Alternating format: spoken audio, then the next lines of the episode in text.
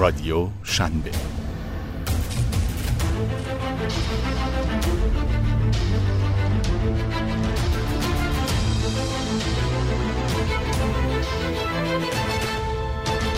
گاه برخاستن.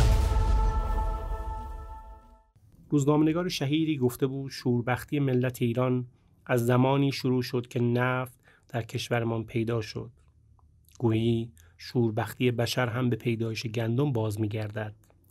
پیش از پیدایش گندم، انسان خوراکجو در پی یافتن غذا در سفر به سر می‌برد.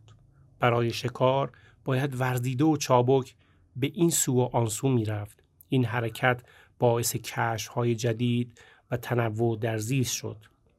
اما با پیدایش گندم، انسان برای به عمل آوردن کشت، آبیاری و برداشت مجبور به اسکان دائم و در نهایت تبدیل به انسان یک جانشین شد.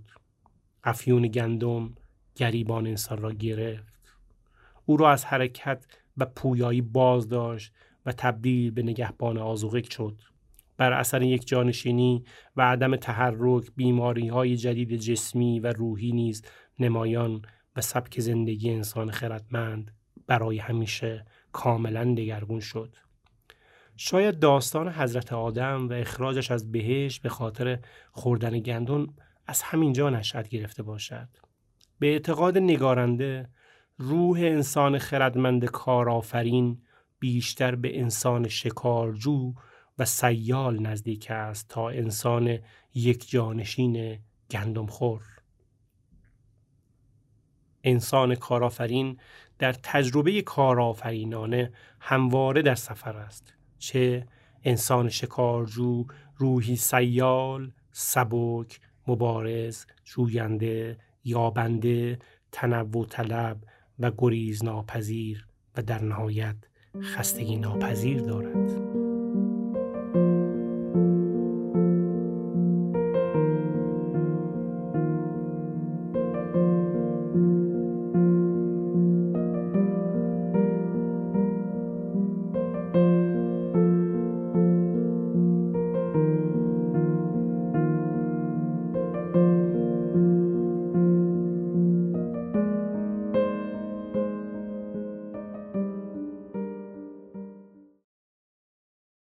روح انسان کارآفرین ونچرز کپیتال یا به عبارتی انسان ریسک پذیر نیز عادت به یک جانشینی ندارد. کسب و کاری را راه اندازی می کند، به پایش می نشیند تا محصول موفقی شکل بگیرد، اما هرگز مانند انسان یک جانشین برای همیشه زندگیش را پای آن کسب و کار نمی گذارد.